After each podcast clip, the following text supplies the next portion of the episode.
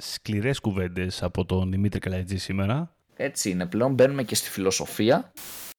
Καλησπέρα, Digital Jam, επεισόδιο 59. Είμαι ο Δημήτρης Ζαχαράκης, μαζί μου είναι ο Δημήτρης Καλατζής. Καλησπέρα. Για άλλο ένα επεισόδιο σήμερα είμαστε εδώ πέρα για να αλλάξουμε λίγο πάλι την δομή της εκπομπής. Είχαμε πει πολλούς μύθους και αλήθειες στα προηγούμενα επεισόδια.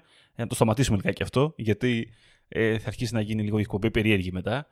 Θα το αφήσουμε για λίγο, αλλά περιμένουμε τις ιδέες σας προφανώς για να κάνουμε κάτι καινούριο. Μετέπειτα. Σήμερα θα μιλήσουμε για... Ήταν για να μιλήσουμε για ένα πράγμα, αλλά πρακτικά θα μιλήσουμε για τρία. Θα μιλήσουμε μια καινούργια επιλογή, όχι και τόσο καινούργια από μια άποψη, επιλογή γύρω από το custom audience στα Google Ads. Το ένα είναι το αυτοί που επισκέφτηκαν συγκεκριμένες τοποθεσίες. Το άλλο είναι αυτοί που χρησιμοποιήσανε κάποια συγκεκριμένους τύπους apps στο κινητό τους. Και το τρίτο είναι αυτοί που, που το βασικά λίγο το ψιλοξέρουμε παλιότερα αυτό, αυτοί που αναζητήσανε συγκεκριμένους ε, τύπους websites. Εντάξει, το τρίτο είναι, είναι λίγο το πιο client mind τώρα της ιστορίας. Ε, η όλη δυνατότητα τώρα ε, με τα custom audience, λίγο την έχουμε ξαναζητήσει, είναι, εντάξει, είναι πάρα πολύ ωραία δυνατότητα για να χτίσεις και να βρεις ένα κοινό το οποίο πρακτικά δεν σε, όταν δεν σε καλύπτει η Google με τα ίδια κοινά που έχει, με τα in-market και τα affinity audience. Οπότε δημιουργείς ένα νέο κοινό με βάση τα ενδιαφέροντα ή τα αγοραστικά ενδιαφέροντα από μια άποψη, δίνοντας σαν keywords ας πούμε, είναι αυτό η μία λύση, ή δίνοντας search terms που είναι στη Google. Δηλαδή, τι αναζητούν οι χρήστες που θέλουν να βάλω σε αυτό το κοινό, ε, μπορεί να αναζητούν, ε, πες ένα, μια λέξη Δημήτρη, τώρα ένα παράδειγμα να βγάλουμε τώρα. Αθλητικά παπούτσια. Έχουμε πει τόσο αθλητικά παπούτσια. Σε αυτό Γι' αυτό το λέω συνέχεια. Ταιριάζει με το podcast. Πότε θα βρούμε ένα πελάτη με παπούτσια; λοιπόν, ε, ωραία. Δηλαδή, οπότε βάζουμε όσοι έχουν αναζητήσει αθλητικά παπούτσια, το κάνουμε custom audience και αυτόματα λοιπόν, άμα το χρησιμοποιήσουμε αυτό για διαφήμιση είτε για search, για observation, είτε για targeting, είτε για display διαφήμιση, είτε ακόμα και για YouTube διαφήμιση, ε, μπορούμε να πιάσουμε αυτούς τους συγκεκριμένους ανθρώπους λοιπόν που έχουν κάνει αυτές τις αναζητήσεις. Έχουν αναζητήσει αυτά keyword. Πρακτικά σκεφτεί και το άλλο, έτσι. Ότι πιάνουμε λιγάκι αυτούς οι οποίοι αναζητήσανε κάτι στην Google. Αυτό μας χρησιμεύει και στο κομμάτι ώστε να πιάσουμε έναν άνθρωπο ο οποίος έχει κάνει ήδη μια ενέργεια. Έχει ήδη ψάξει. Εμείς μπορεί να βγήκαμε λοιπόν με search ad, μπορεί και να μην βγήκαμε σε αυτή την περίπτωση. Σε κάθε, σε κάθε περίπτωση όμως μπορούμε να τον πιάσουμε σαν, ένα, σαν μια συμπεριφορά στην περίπτωσή μας εδώ πέρα. Και γενικότερα η όλη η έννοια του custom audience θα έλεγα ότι έχει σχέση λίγο με αυτή τη λέξη. Ενδιαφέροντα και συμπεριφορά. Δηλαδή, ποια είναι, τα... ποια είναι η συμπεριφορά μου, τι έγραψα στην Google. Έγραψα ότι ψάχνω παπούτσια. Μπορεί το επόμενο step να είναι ότι ψάχνει κάλτσε. Θα σου πω τώρα εγώ. Έτσι. Σκέφτομαι ένα πολύ γελίο παράδειγμα, αλλά αυτό μπορούμε να το δούμε σε κάτι το οποίο έχει σχέση τώρα. Κάποιος ο οποίος ίσως ε, σκέφτεται να αγοράσει αυτοκίνητο, ε, είναι μάλλον πιθανό να σκέφτεται να πάρει και ασφάλεια αυτοκινήτου. Θα πω τώρα εγώ. Έτσι. Λίγο έτσι για να ανοίξουμε λίγο το μυαλό μας το λέω τώρα αυτό. Αλλά πέρα από αυτά, φεύγω τώρα από αυτό το πράγμα με τα interest και τα who search και τέτοια. Πάμε στο expand, το οποίο είναι το σημαντικό στο σημερινό επεισόδιο. Ε, και πάμε στο πρώτο κομμάτι που το θεωρώ πολύ ενδιαφέρον στην περίπτωσή μας τώρα και θέλω να συζητήσουμε. Το, το οποίο είναι να στοχεύσουμε λοιπόν ανθρώπους οι οποίοι έχουν επισκεφτεί συγκεκριμένες τοποθεσίες. Δηλαδή πηγαίνει η Google λοιπόν και λέει βάλε μου εδώ πέρα σε αυτό το κοινό αυτοί οι οποίοι έχουν επισκεφτεί καφετέριες, ε, γυμναστήρια ε, και ούτω καθεξής. Επιχειρήσεις γενικότερα. Έτσι. Αυτό μπορούμε να καταλάβουμε και τις δυνατότητες που έχει γιατί πιάνουμε ένα offline κοινό. Ένα offline κοινό το οποίο έχει κάνει μια συμπεριφορά πάλι, έχει κάνει μια κίνηση η οποία μας ενδιαφέρει, πήγε στο γήπεδο, ξέρω εγώ, ε, πήγε σε μαγαζί αθλητικά, ε, αυτό από μόνο του μαρτυράει πολλά πράγματα για να κάνουμε κάτι μαζί του, με αυτό το κοινό. Οπότε πρακτικά βάζουμε, εδώ πέρα βάζουμε όχι μόνο business, βάζουμε ακόμα και γενικότερες τοποθεσίες, τύπους τοποθεσιών, για να το πω και έτσι. Δηλαδή δεν βάζουμε ακριβώς ότι το μαγαζί τάδε, ποιοι έχουν πάει εκεί πέρα προφανώς. Βάζουμε ε, γενικότερες κατηγορίες. Μπορεί να είναι ε, πάρκα. Μπορεί να είναι ε, venues ε, για αθλητικά και ευεξία, τέλος πάντων. Ε, transportation, ε, μεταφορές, ε, θέατρα, κινηματογράφοι. Οτιδήποτε μπορεί να είναι σαν κατηγορία επαγγελματική ή καλύτερα σαν κατηγορία στο Google Maps, θα το πω. Γιατί δεν είναι απαραίτητα Google My Business, μην το δένουμε αυτό, έτσι. Ε, βάζοντας λοιπόν τα type of places που, θέλ, που είναι ο ιδανικός πελάτης για μας, πρακτικά, ε, η Google πηγαίνει και επιλέγει αυτούς οι οποίοι έχουν περάσει και χρόνο εκεί πέρα ακριβώς. Δεν είναι ότι απλά περάσανε. Δηλαδή για να τους κάνει λιγάκι signal, τέλος πάντων, ο αλγόριθμος, ε, προφανώς θέλει και λιγάκι να κάτσει λίγο παραπάνω. Δεν είναι ότι απλά πέρασε ένας από μια καφετέρια. Ε, πιάνει λιγάκι ανθρώπους οι οποίοι έχουν περάσει χρόνο, με λίγα λόγια, σε αυτές τις τοποθεσίες που θα του βάλουμε. Γενικά, όλες αυτές οι επιλογές της Google μας πάει λίγο πίσω στο traditional marketing, στο marketing, θα πω εγώ, γιατί όλα είναι marketing, και στη δημιουργία μιας buyer persona, στο να μπούμε λίγο στα παπούτσια του καταναλωτή μας. Δηλαδή, ποια μέρη επισκέπτεται συχνά, ε, σε ποια site περιηγείται, τι application έχει στο κινητό, τι τύπο application έχει στο κινητό. Και μας δίνει και ακόμα καλύτερα, μας δίνει τη δυνατότητα να κάνουμε segment αυτό το κοινό, αυτές τις στοχεύσεις, τόσο στα search ads για να μιλήσουμε τελείως διαφορετικά στο, στο κάθε audience, στην κάθε persona μας, όσο και στο, στα display για να δείξουμε πράγματα που θέλουν. Παραδείγματος χάρη μπορούμε να χωρίσουμε τις περσόνε μας σε άτομα τα οποία είναι πιο fit, ασχολούνται με τη γυμναστική κτλ. Και, να του μιλήσουμε, να του δείξουμε κάτι για αθλητικά παπούτσια, ας πούμε, αν πουλάμε παπούτσια, επειδή ασχολούνται με τη γυμναστική, επειδή έχουν τέτοιο τύπο application κτλ. κτλ. Και αντίστοιχα μπορούμε να δείξουμε σε άτομα τα οποία πάνε σε πιο ακριβά εστιατόρια, ας πούμε, σε πιο μέρη που είναι σε πιο formal και να τους δείξουμε formal παπούτσια. Μπράβο. Κάτι απλό, δηλαδή που σκέφτηκα στα παπούτσια που ταιριάζει και με το jam, γιατί μιλάμε πάντα για παπούτσια. Οπότε μας βάζει σε αυτή τη λογική Google, μας γυρνάει πίσω στο παραδοσιακό marketing που πολλές φορές το ξεχνάμε λίγο με στο digital ε, και πλέον θεωρώ ότι αναγκαστικά δεν γίνεται να το ξεχάσουμε. Ευτυχώς. Οπότε αυτό, αυτό πιστεύω για όλες αυτές τις δυνατότητες ε, custom audience γενικά στην Google.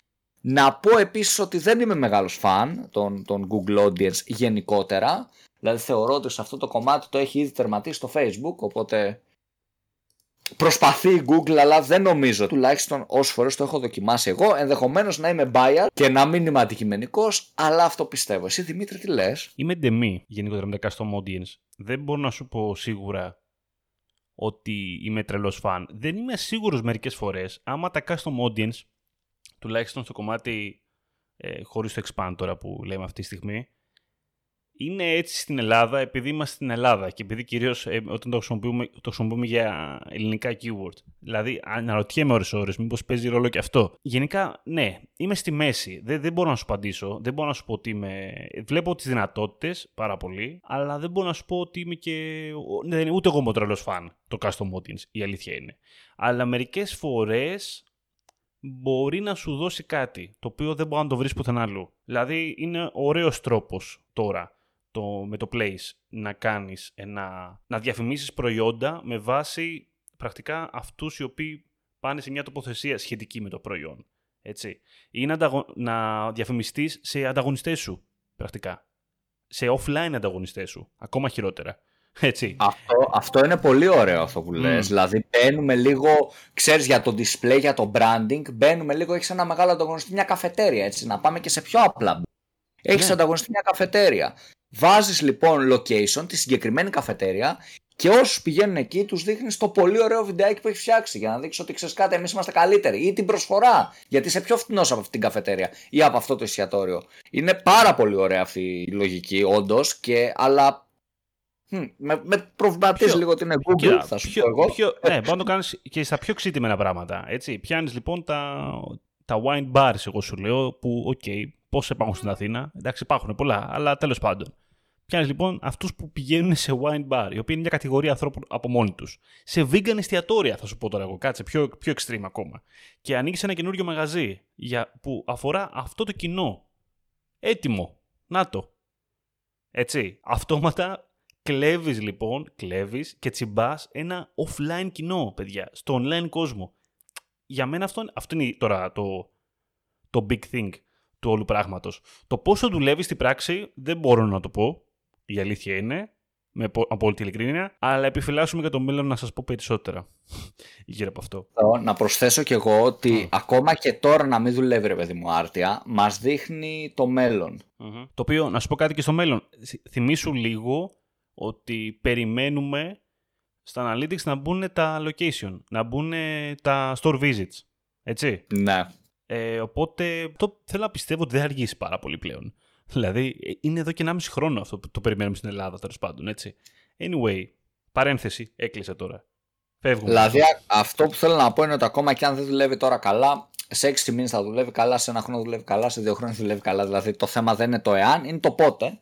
Οπότε, αναγκαστικά λοιπόν, και αυτό το θεωρώ πολύ θετικό, ε, φεύγουμε ρε παιδί μου από τις λογικές μόνο remarketing, μόνο, μόνο, μόνο και λόγω GDPR δυστυχώς. Ε, πάμε και λίγο πίσω ε, σε, σε τύπου στρατηγικό marketing και σε τέτοιου τύπου πράγματα και αυτό θεωρώ ότι είναι θετικό ε, κομμάτι και θετική εξέλιξη, πιστεύω. Είναι η πρώτη, νομίζω ότι είναι η πρώτη φορά που ο λίγο πιο offline κόσμος μπαίνει στο online σαν στόχευση; Ε, στην Google τουλάχιστον. Δεν μπορώ, να σκεφτώ... Ναι, ναι, δεν μπορώ να σκεφτώ κάτι άλλο τώρα. Εντάξει, OK, okay, πέρα δεν σου λέω. Να τα άλλα τώρα. Εφαρμογές, site, OK, okay, άστα αυτά. Τι άλλο offline περίπτωση έχουν που μπορεί να γίνει αυτό το πράγμα; Δεν μπορώ να σκεφτώ κάτι άλλο. Κάτι υπάρχει, μάλλον, που μου διαφεύγει τώρα. Αλλά με τέτοιο τρόπο νομίζω πως όχι. Μετά ο άλλος τρόπος ποιος είναι. Ένα. Τι να σου πω.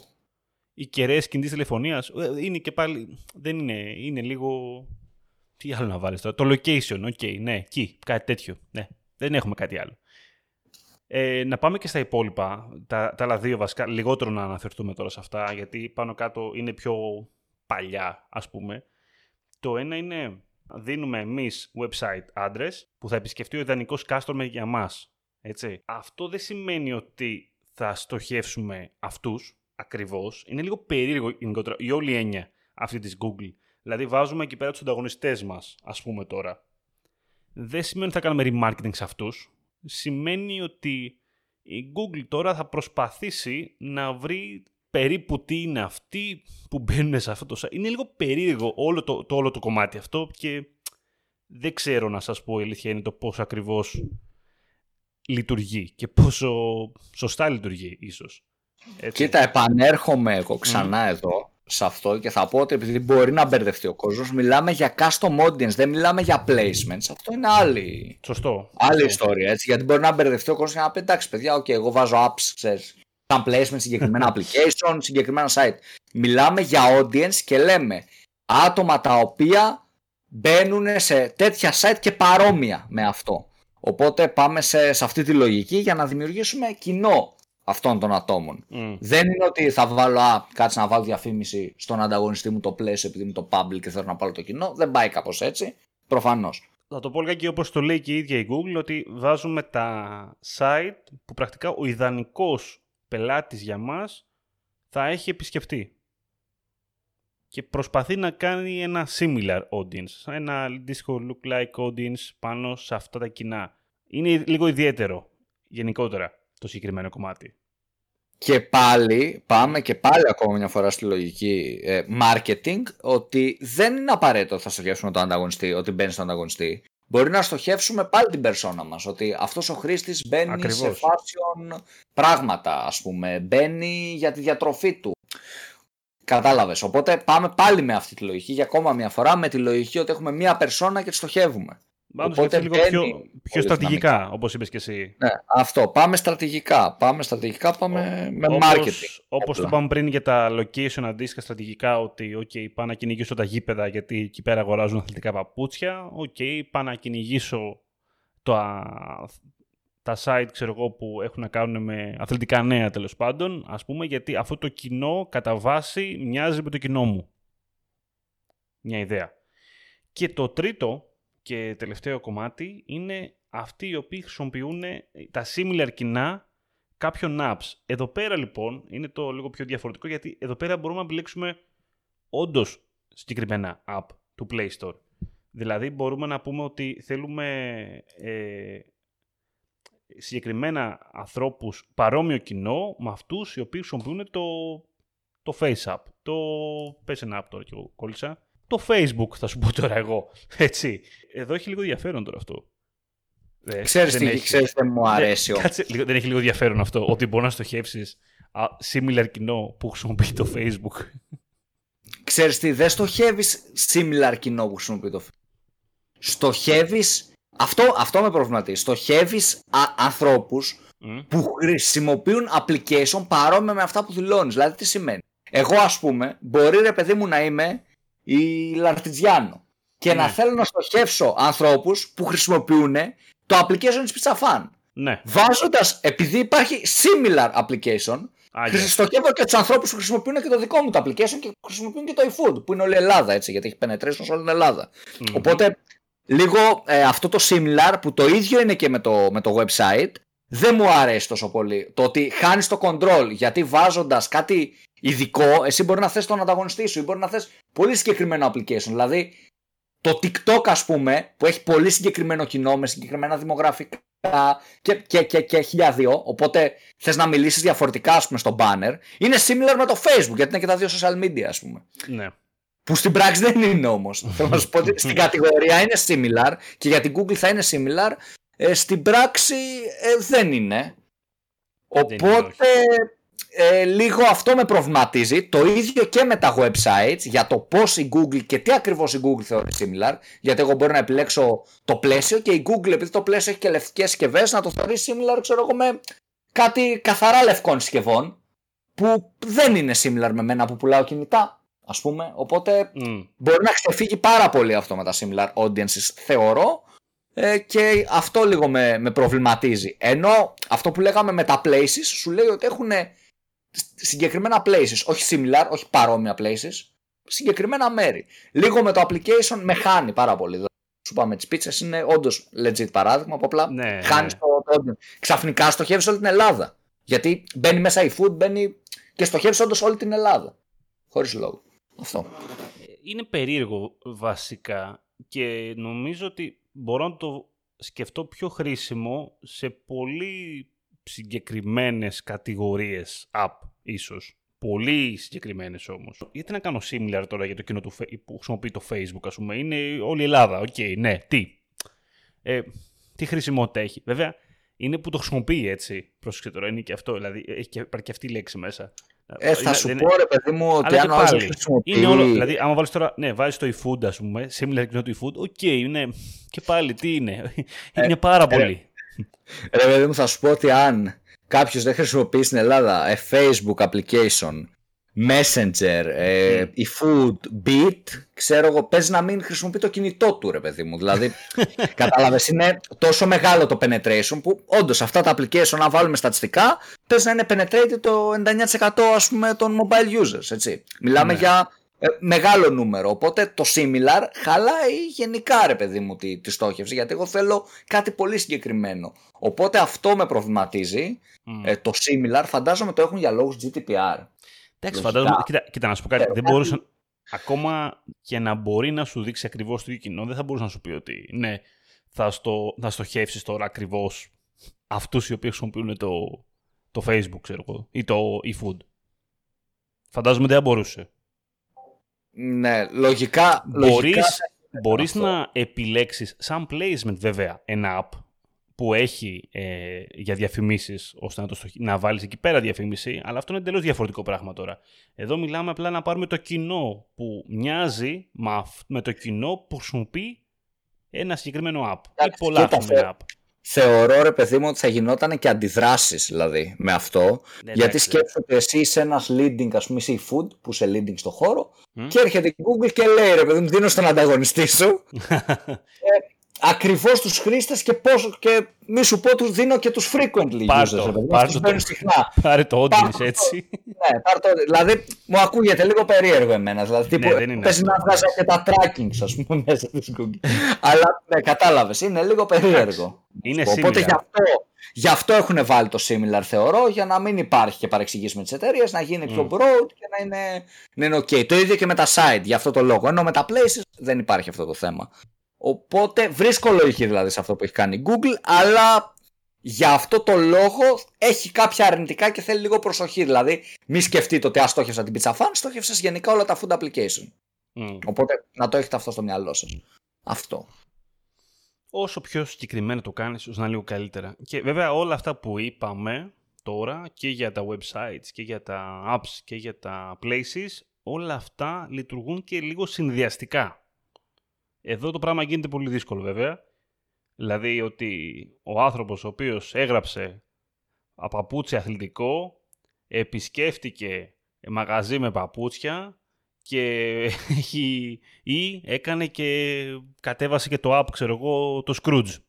Similar κοινό, γίνεται περίεργο βασικά και θέλει μια γενικότερη στρατηγική αυτό αρχικά. Μην, το, μην πάτε και το κάνετε έτσι. Σκεφτείτε πολύ καλά τι πάνε να κάνετε και υπόψη λίγο τους κανόνες. Δηλαδή πότε έχουμε or, πότε είναι και αυτό. Είναι λίγο σημαντικό. Όπως και σε κάθε audience. Αυτά γενικά για σήμερα νομίζω, Δημήτρη. Νομίζω μπορούμε να το κλείσουμε εδώ πέρα. Ναι, αρκετά είπαμε, πιστεύω. Είπαμε και τους προβληματισμούς μας λίγο και για Προβληματίσαμε και πάλι σήμερα. Και για το πώς, ναι, και για το πώς θα δουλεύουν και για το λίγο το similar. mm Θα ήθελα πάρα πολύ να ναι. κάνουμε ένα, ένα επεισόδιο να μιλήσουμε λίγο για offline, online marketing. να σκεφτούμε ιδέες που θα φέρουν το offline κάπως στο digital.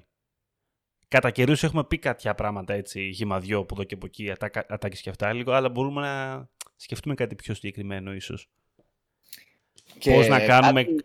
πώς θα χρησιμοποιήσουμε δηλαδή, ας πούμε, να κάνουμε κάποιο ίσως conversion, εγώ θα σου έλεγα, ε, σε ένα offline, με ένα, από ένα offline να έρθεις στο online, κάτι να... Ιδέες, λέω τώρα, τέτοια πράγματα. Πώς να και... χρησιμοποιήσεις το offline κόσμο να μπει πιο πολύ στο digital κόσμο. Και το ανάποδο.